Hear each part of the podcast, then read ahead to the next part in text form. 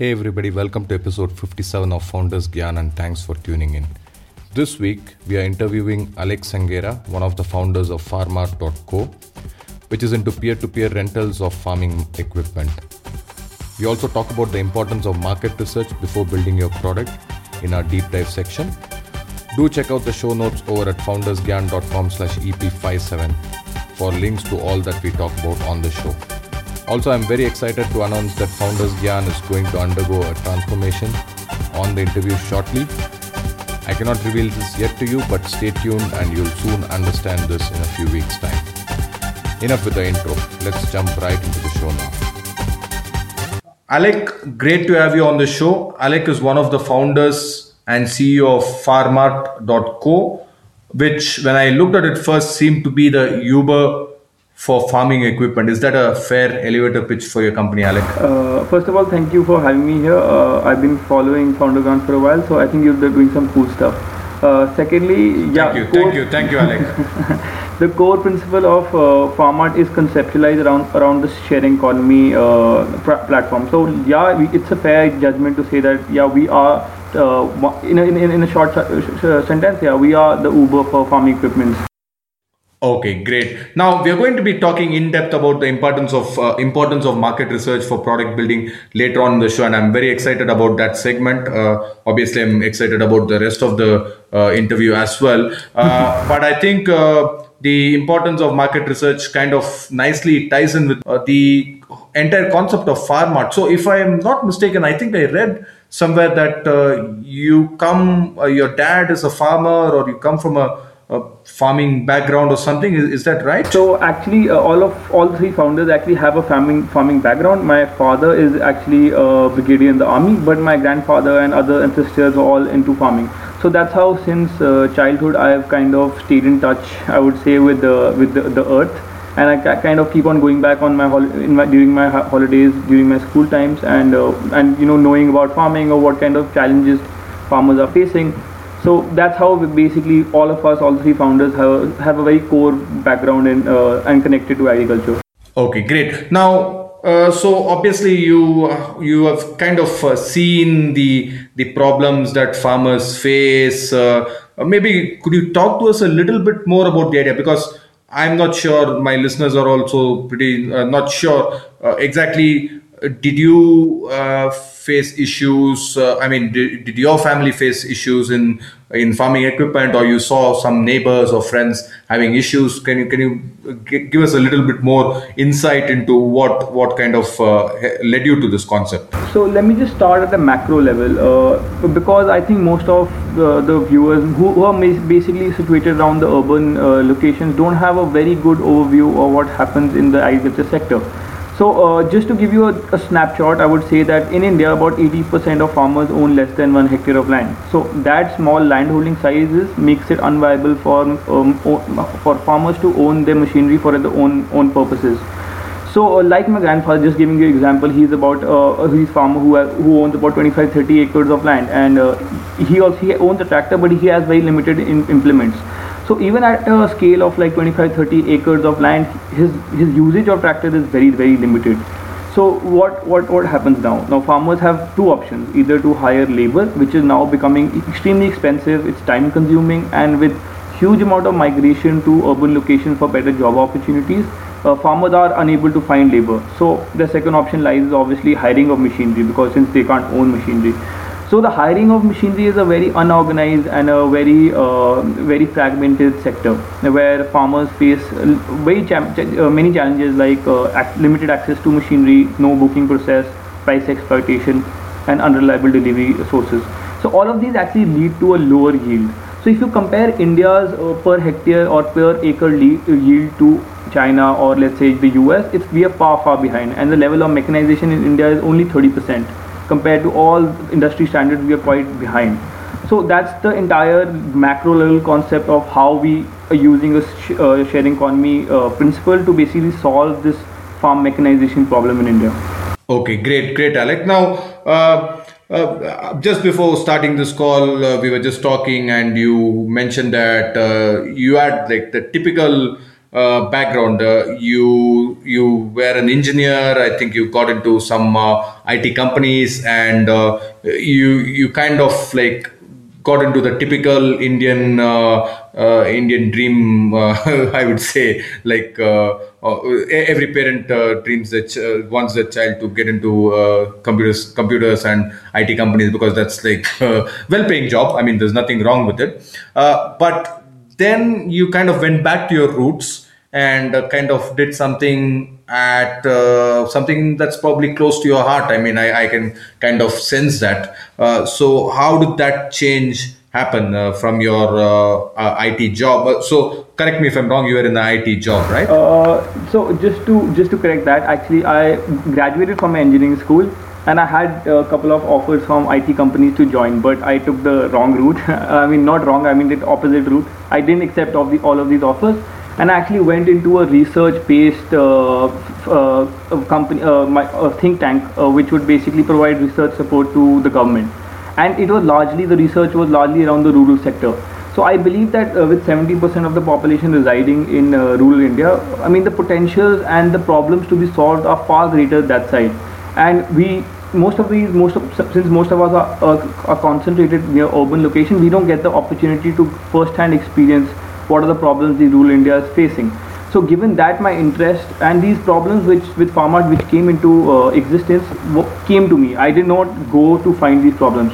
But obviously my entrepreneurship uh, bug is always was always alive. I mean since school me and my co- other co-founder mehtab wanted to you know start something on our own so I feel I felt with the right amount of experience after three and a half years of working in in let's say a so-called corporate sector, I felt we we had the right time to kind of start something on our own using technology, obviously.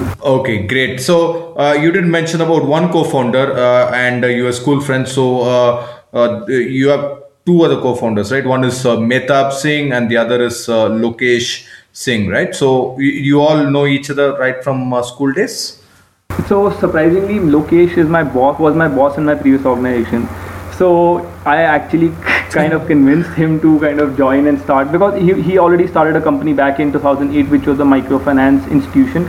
So which is also again largely around the rural sector. So he was he's a big entrepreneur. He's a big uh, motivation. He's been a mentor for the last couple of years to me so yeah i mean we three of us we knew that at some point of time we have to do something in in in this in this maybe not agriculture but in financial inclusion or let's say financial technology. So we are actually trying to integrate the financial technology plus the agriculture part to actually make uh, first farming much more profitable in in the near future Okay, great, uh, great, uh, great story there. Uh, like uh, I'm sure a lot of us would like to uh, kill our bosses if, if, possible. surprisingly, surprisingly, I really like my boss. So, yeah. so I think I think that was a happy ending uh, to to that story. now let's talk about idea to execution.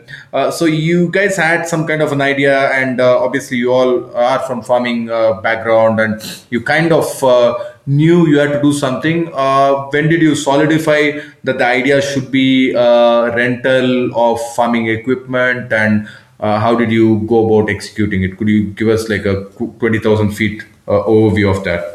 So largely i would start with uh, we i like uh, i would start with the story where i was actually doing a research in western up in uttar pradesh where we're doing we were doing a in, in expenditure analysis uh, for the Ministry of Petroleum for delivery of LPG subsidy. I'm sure you, uh, maybe every home now gets a LPG subsidy on a cash. It's like a cashback system by the government to reduce the amount of leakages in the government payment systems.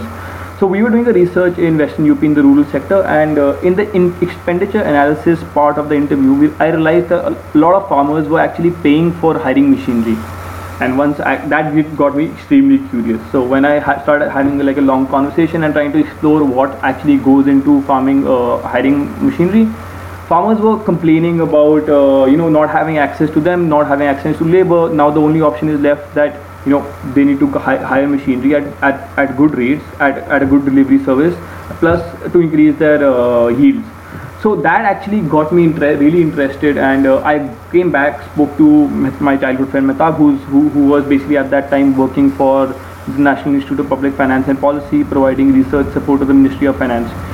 So I, we and plus my boss. So we kind of got to a drawing board. We decided that since we all three we all three of us are consultants we realized that okay this problem should not only be in our head.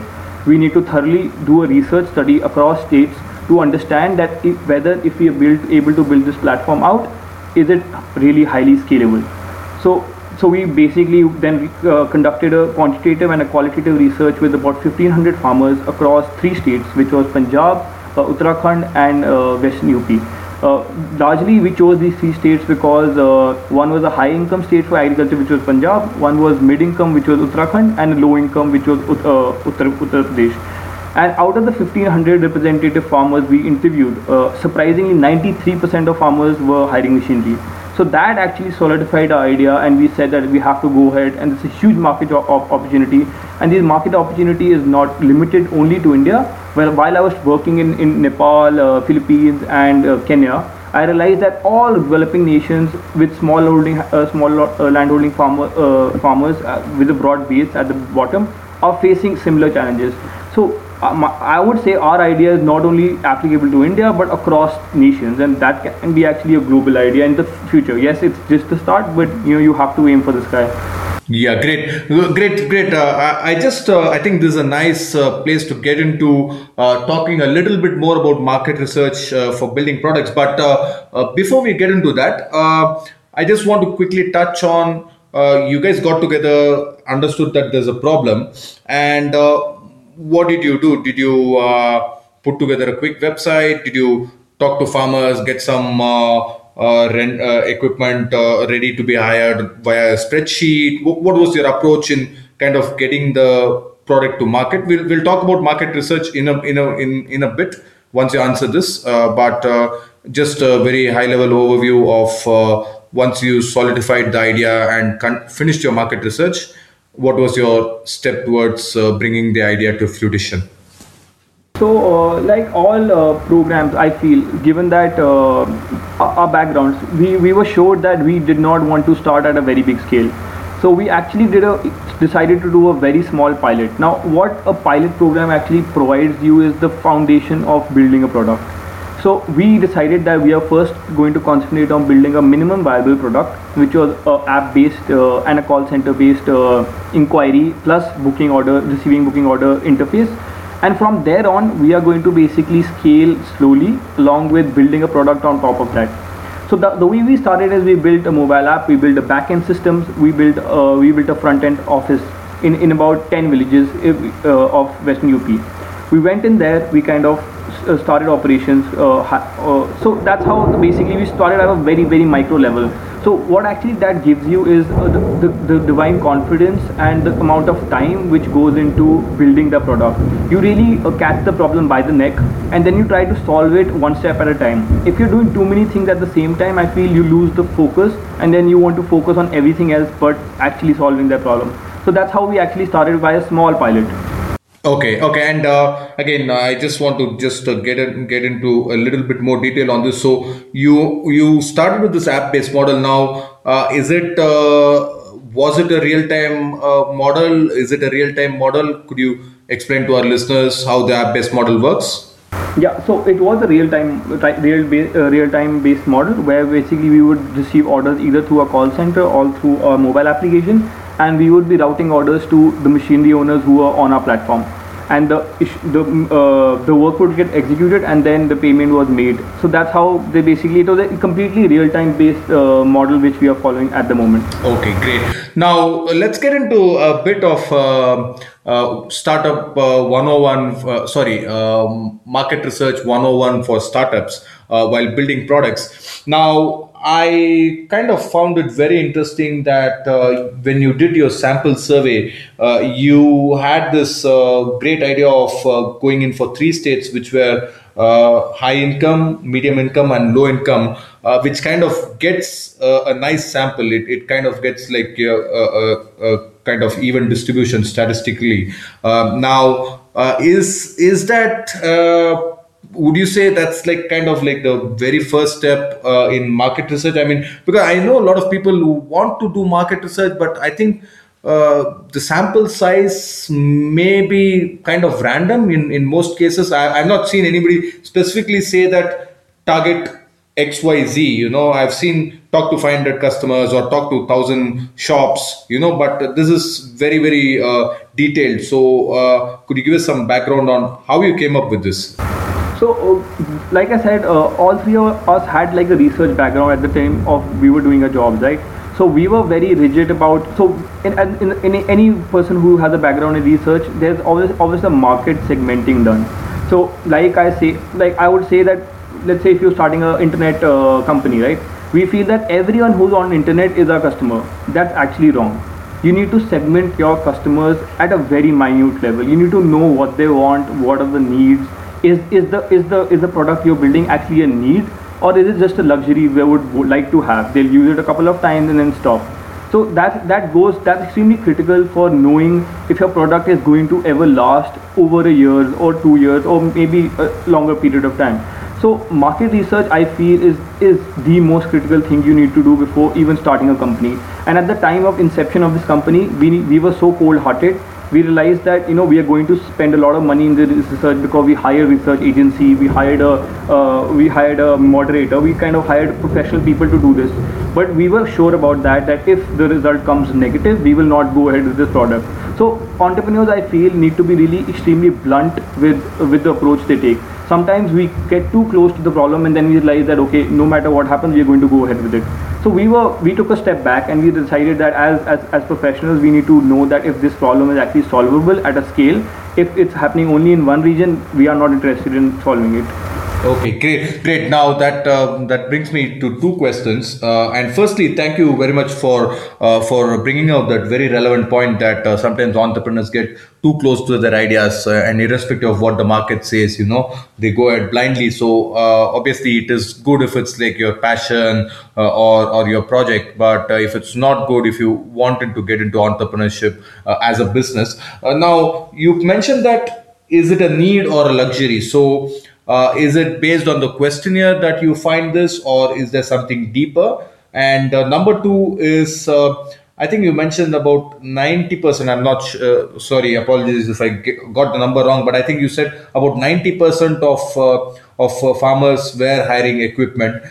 so, is there like kind of like a number, maybe 80% or what, what, what would you say is, is a number that says, okay, there is a sufficient demand uh, or is it based on each and every business? So the way we did it honestly is that uh, we carried out a quantitative research where it's just a simple yes no answers right which any uh, survey agency or any person who basically knows english language or hindi language or the regional language can carry out that but going beyond that yes no answers you need to carry out a qualitative research where you have a group of individuals sitting together trying to know that getting deeper into the problem like okay if you are not able to get the machinery on time why is it? Is he coming on late? Is the machinery bro- uh, broken every time he comes? Or he just simply cancels the order? Or you know things like that. So that actually comes into perspective only when you're sitting in a focus group discussion. So i feel personally that most of these startups since they are uh, concentrated around urban locations uh, we forget we, we, we don't access people uh, we don't have access to people at a, at a very easy level. Like if you go into a village you sit there for at a tea stop for five minutes you will have a group of people around you. And that's what actually get got us like really uh, in, like consumer insights about building the product. So that's how we started building it.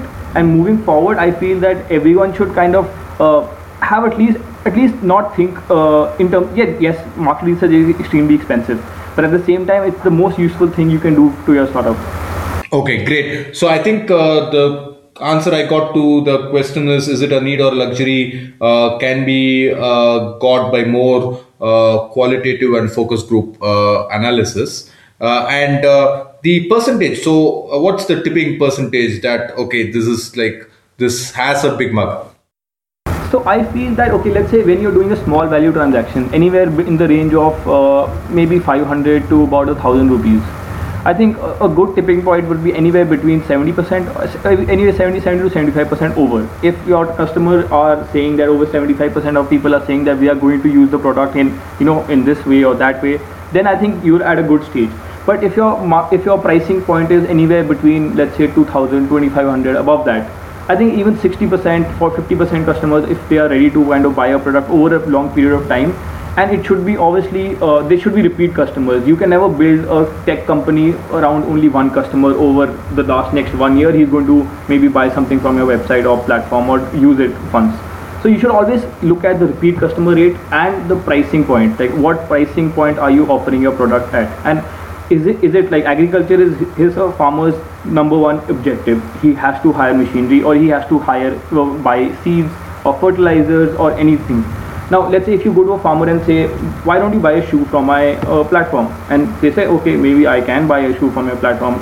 And but he'll buy that shoe once in let's say next five years or let's say next one year or next one and a half years so i feel you need to understand that is the need more important or is it this time one time user transaction size price point you know those kind of factors come in uh, drastically when you're building a product. Excellent alec. And uh, regarding this pricing point so again uh, I, I, I guess that's part of market research but uh, uh, that kind of would have led to an interesting uh, interesting decision in your in your in your own product. And that would be like do you let farmers uh, who have the machineries set the price or uh, the price is controlled by the platform right? Could you uh, tell us how it works? And um, yeah. At the moment i would say every machinery owner who is renting it out has his own price point. But at the same time there is a micro level price point which is set by the market also. So it may be let's say 300 to 350 per hour or something like that. So it's a range mostly what actually Farmart comes in and does is it standardizes the pricing. So no matter what machinery you require or at what day of time you require, we actually standardize the price because we increase the efficiency on the platform. Now a machinery owner is charging let's say anywhere between 300 to 350 per hour just because he has to service one customer at one point and come back empty handed. What we're trying to do is aggregate the service, give more people more orders at one location so that the cost of uh, of uh, operation cost is reduced for him. So that's how we basically decrease the price firstly and then standardize the price at the same time. Okay, great. Uh, to close out this segment, I just want to uh, hear from you. Uh, obviously, and uh, you have had a lot of lot of research. Uh, uh, you have done a lot of research. Sorry, on uh, on the rural sector and things like that. You come from a research background, and so uh, I think uh, you have some really great insights into market research, which which unfortunately not many of the existing entrepreneurs may have. so I would like to close the segment with you giving us one biggest mistake that uh, people uh, do or should avoid uh, while doing market research and one biggest uh, tip uh, that you can give people to do better market research? I would say I'm not going to say what mistake people do. I would say what mistake sometimes I do.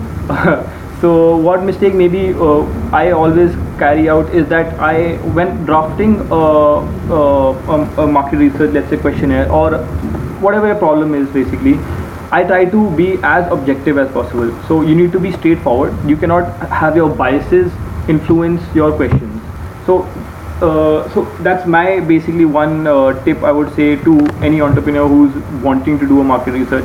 And given in the urban sector, let's say you have so many uh, resources now. You have a Google Analytics form, you have Monk Survey Monkey, you have multiple people, uh, multiple type of uh, channels where you can do your research from and send it across to your close circles. I mean, that is one tip I feel uh, a lot of people should follow it by heart and keep on sending it to the people because people who are close to you might not uh, might not always give you the best answer. So send it across to the people's networks so that they actually give you honest feedback sometimes. So that really helps in basically building a very strong tech product if you are going into uh, building a sustainable long-term company. Okay, great, Alec. Uh, thank you so much uh, for your valuable insights on market research. Now, let's uh, talk about uh, overcoming the class uh, classic catch 22 in any marketplace. Uh, you, you need both sellers and buyers, and you can't get them both at the same time. So, is it fair to assume that you first got the sellers before buyers, or how did how did you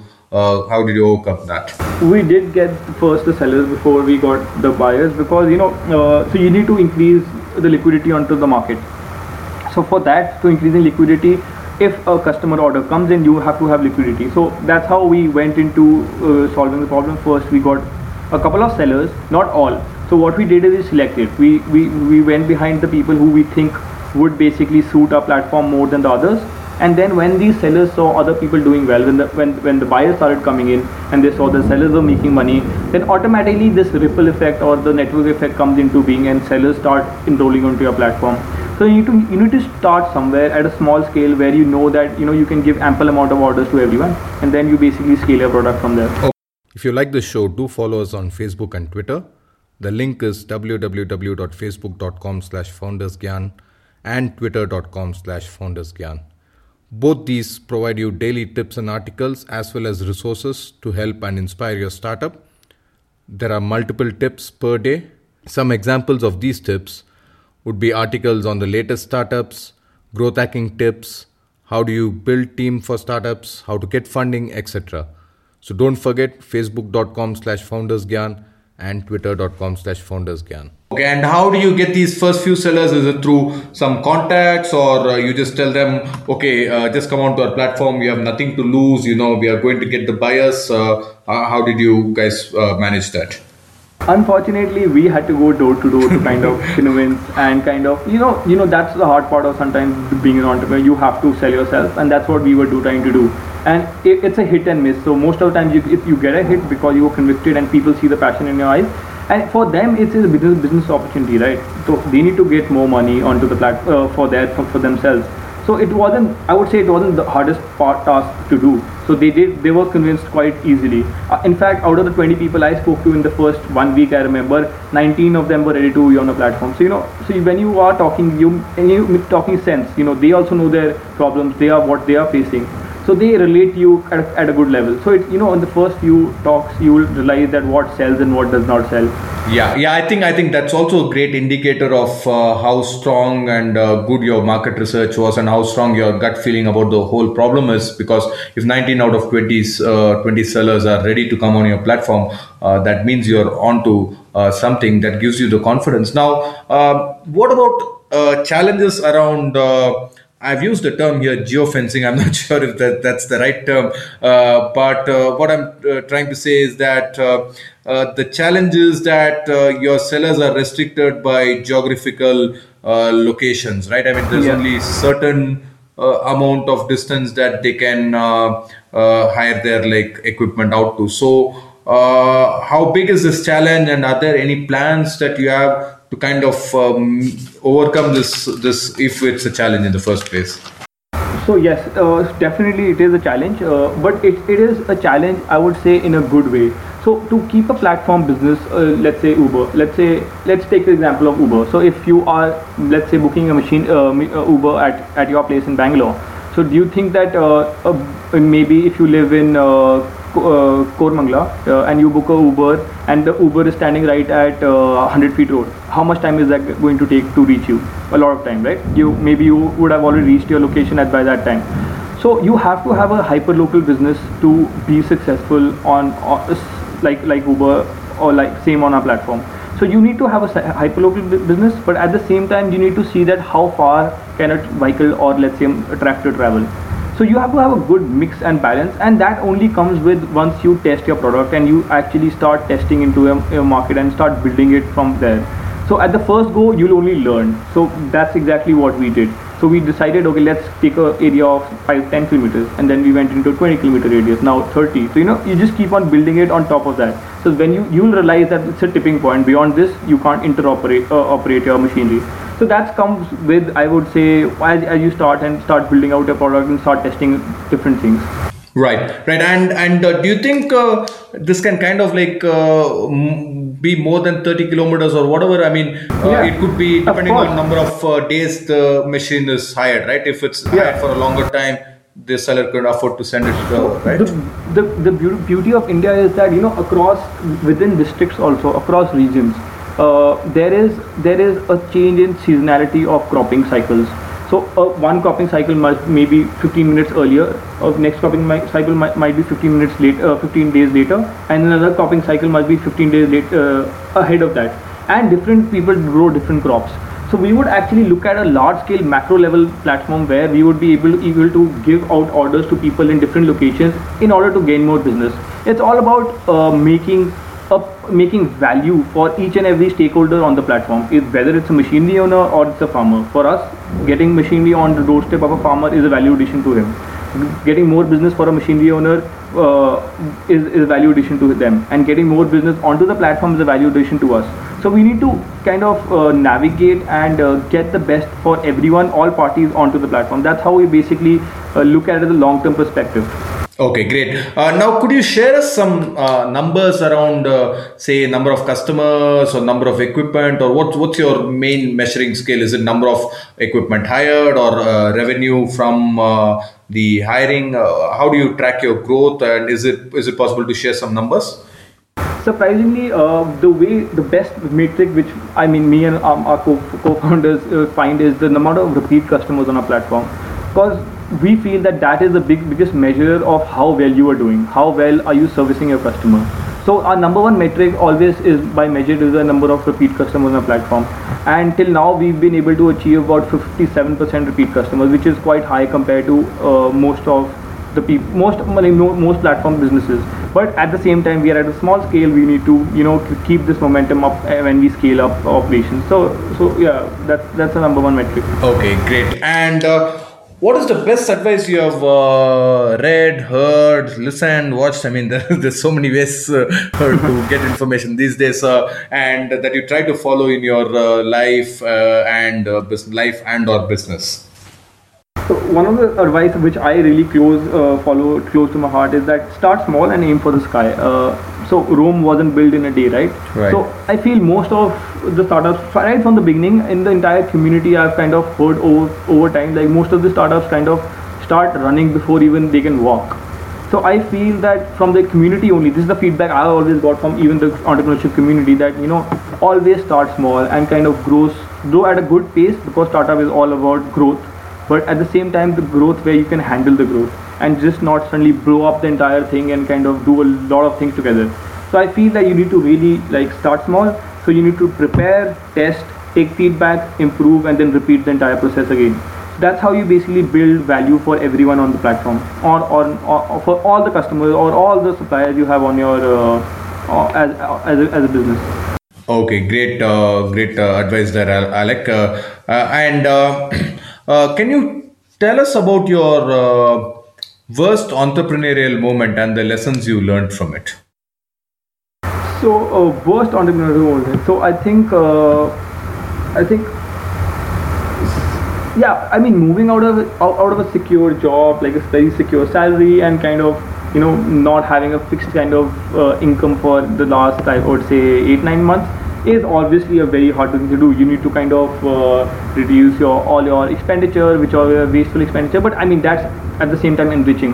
But it is hard. I mean you you do you can't always do whatever you feel like doing. So I feel, but that's the leap of faith. I mean, and and and the sacrifice you always got to make. So yeah, that was one of the challenges I faced. Uh, prior to that, I don't think I really enjoyed the kind of journey and with my co-founder and my friends. I mean, it's it's been great. So except that, I feel it's not that hard. So financially, it takes a hard toll on let's say your wallet. But except that, I feel it's it's all in the game. So I mean, you kind of enjoy this entire journey. Okay, and uh, uh, how how old is uh, Farmart uh, now from uh, inception to uh, you know uh, till date? Yeah, it, it's about my one year and one month old now. One year. Okay, so congrats on on touching the Yeah. one year mark. Uh, Yeah. Now, um, uh, if you had to do it all over again, uh, what would you do different uh, than than? Uh, of course, we all know that you know hindsight is twenty twenty, and you learn as you go along. But given that knowledge now, is there something you would do drastically different if you started today? Yeah, I, I think I would uh, approach more a few more mentors. I think that really gives you helps you kind of get good direction. So I think mentorship in India is maybe a little uh, I would say not that developed. Because I have a couple of cousins and I have a lot of people working in the Silicon Valley at the same time. A lot of my cousins. They always tell me how this process that even if they have an idea they can up, walk up to anyone pitch their idea and then get mentorship along with maybe funding.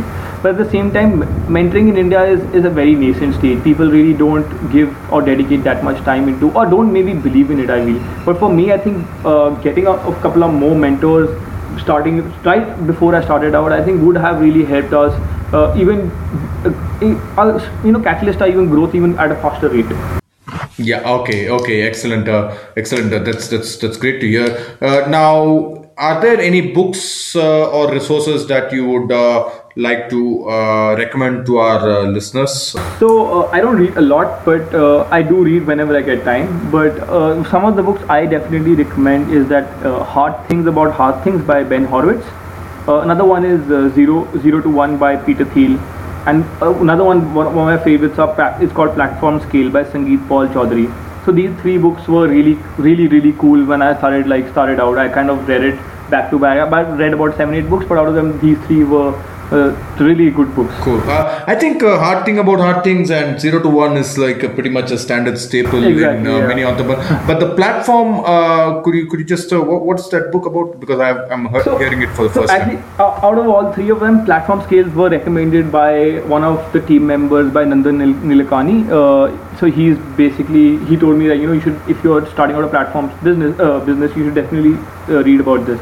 So it talks you takes you through the journey of how to build a platform. So what we are trying to do is exactly have a seller or a buyer case come together and kind of create value, right?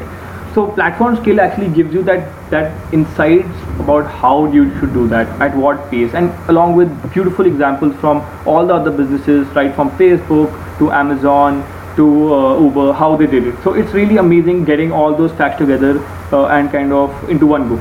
Okay, great. Uh, we will. Uh, I'll link that up on the show notes, and uh, I will definitely uh, check that also. I think uh, it's, yeah, it's quite and the point is it's only available on Amazon. I think Amazon uh, store, so that's why a lot of uh, it's not a hard copy. So that's why a lot of people, I guess, miss out on reading this book. But it's a beautiful book. Okay, okay, great. And uh, um, uh, what is uh, what is the one thing that you're most grateful for in your entrepreneurial journey so far? I think uh, with the changing times, and it's largely to do with entrepreneurship community as a whole, your family, your friends, everyone around you uh, are extremely understanding and extremely supportive. I think this is one of the. I didn't think it'll be everyone around me would be that supportive, but it's actually been amazing by the amount of support you get, not only from your friends and family, but also from the community. Whoever you go up to, whoever you write to, kind of replies, and and I think there's a lot of negative emotion sometimes about the startups and how everything is. Some of the companies are failing, but I think we need to really adopt a culture that it's okay to fail. I mean, if you don't fail, you'll never kind of create something new. So so taking back from again from some of the friends I kind of uh, friends who moved out of the US or basically one of my cousins who couple couple of my cousins who are working in the Silicon Valley they always tell me one thing that you always have to try. So you know that entire culture needs to be more open. It is coming in. I mean the entrepreneurship community is extremely open about that now. But I feel more from the society end that really needs to uh, ramp up. Right, right, and I think I think there is a lot of positive change in that direction with a lot of uh, government initiatives and uh, entrepreneurship is no longer seen as uh, as an outlier, but rather as as one of the mainstream uh, mainstream options today uh, for for people. So I think I think it's it's great, and uh, I think we are mo- moving in the right direction. Uh, now you're a very young entrepreneur. You're just uh, three years out of college, if I'm not mistaken, right? Yeah four Uh, four, four, okay. Yeah. So, uh, are th- is there any specific advice you would give for young entrepreneurs? Because uh, there are obviously, you know, there are entrepreneurs who kind of like they are out of college and immediately want to get into entrepreneurship, and there are other people who spend 10, 15 years in a corporate job, uh, maybe have a bit of savings and then get into. But I think you are in kind of the in between the two things, right? You you neither had the time to make a lot of money, uh, uh, nor did you get right away into co- uh, into entrepreneurship after college. So, uh, any specific advice you would like to give for young entrepreneurs, uh, maybe even for people just coming out of college? Uh, what I one advice I would definitely give is you need to go out there and work for somebody else for a couple of years. Uh, I mean, the change you see in yourself, seeing and working com- in a company and working under certain people will actually help you through your journey. But I feel you should definitely go out there, work for a couple of years with with someone else, and you know at that same time maybe work on a couple of ideas. But you should not maybe directly start from college. If you have a great idea, you have a great tech capability and other things, why not? I mean, you should go for it. But I feel still we we need to mature because I remember uh, discussing a couple of ideas with my uh, co-founder Mitab at the time of college. But we actually took a conscious decision that no, let's go out there, work for a couple of years, and then start something uh, together. But at the same time, uh, I would also like to say that you know you always don't know everything when you're young. I am very firm believer of that. That's why we always we always wanted to balance a team out with someone who's extremely uh, experienced. So Lokesh actually, as a third co-founder, brings in that. He already he already done a couple of uh, started a couple of companies, worked for big big companies, and now he's ready to join us. So you know that actually helps you build a very very strong team. So whenever we feel that some things, as as as as, as you take may take immature decisions, but at the same time that experience comes into hand and kind of tells us no, this is not how it should be done because of X Y Z reason.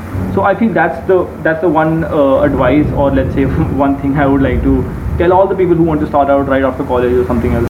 Okay, great. Now I just have one final question, but uh, before we move on to that, uh, how can our listeners get in touch with you? Obviously, uh, I'll be linking uh, up your uh, website, uh, farmart.co. They can check out. but I think a lot of our listeners are from the uh, urban areas. Uh, there isn't much reach in uh, rural areas for these kind of mediums. So, how can they get in touch with you? Are you active on LinkedIn, Twitter, email, Facebook? Yeah, I'm. I'm available on LinkedIn, uh, Alek Sanghera. Uh, you just search it, you can come. I'm available on uh, Twitter, Alek at the rate Alek22. My email is alek at the rate farmart.co so all these mediums can is the best way to get in touch with me okay great we'll link that up on the show notes so that uh, founders any other founders listeners if they have any questions any ideas you know they can get in touch with you and uh, i think uh, the conversation sure. can uh, continue uh, you know I, I, think that's that's great so um, i just want to move on to the final question uh, but before that i think we have a problem with our uh, recording. Uh, I think none of this got recorded because I forgot to press the record button. Um, okay. I'm, I'm just kidding, Alek. it's all recorded, as you know. But uh, just just assume that nothing got recorded, and uh, uh, sorry about that. So I just have time for you to give one gyan to our listeners. Only one gyan. What would that be? So I think uh, you need to be I think the one thing I would like to definitely gyan, give one gyan is that you need to be 100% sure about uh, who are you going into business with and once you decide that have blind faith in each other i feel uh, just by statistics about 50% of more than 50% of the startups fail because they have a fallout between the co-founders i think building a strongest team is even more important than the idea you're working on so people who have different attributes different specialities brings holistic value to the company and that actually helps you build extremely sustainable extremely uh, growth centric company so that's one of the biggest gyans I like to give anyone out there. Thank you so much, Alek. That that was great gem of wisdom. And uh, believe it or not, I I was reading some article or or, or uh, yeah, I think I was reading some article which uh, mentioned that uh, the one of the top causes of uh, businesses are failing up because of uh, co-founder issues. So I think uh, it's it's it's great that you uh, you brought that same thing up again. So uh, thank you so very much uh, for your time. It was great talking to you. So much uh, Uh, so much knowledge and so much wisdom. Uh, I'm so happy that uh, you you are ready to share this with our listeners. and I wish you continued luck, success with your uh, Farmart. Uh, thanks, Alek. Thank you so much, Ram. Thank you to your team. I think you guys are doing some great job, and I hope you came on in, in, in, enriching everyone else around you with this podcast because it really helps. You know, its startup journey is extremely lonely kind of affair, and you know, talking and hearing about other people motivates you to a great level. There you have it, folks. Another startup and its founder. I hope you got inspired by what you heard. Do check out foundersgyan.com slash EP57 for all the show notes. I'll see you all next week with yet another startup and its founder. In the meantime, I hope you got inspired and take action on your own startup today. Good luck and have a great rest of the week ahead.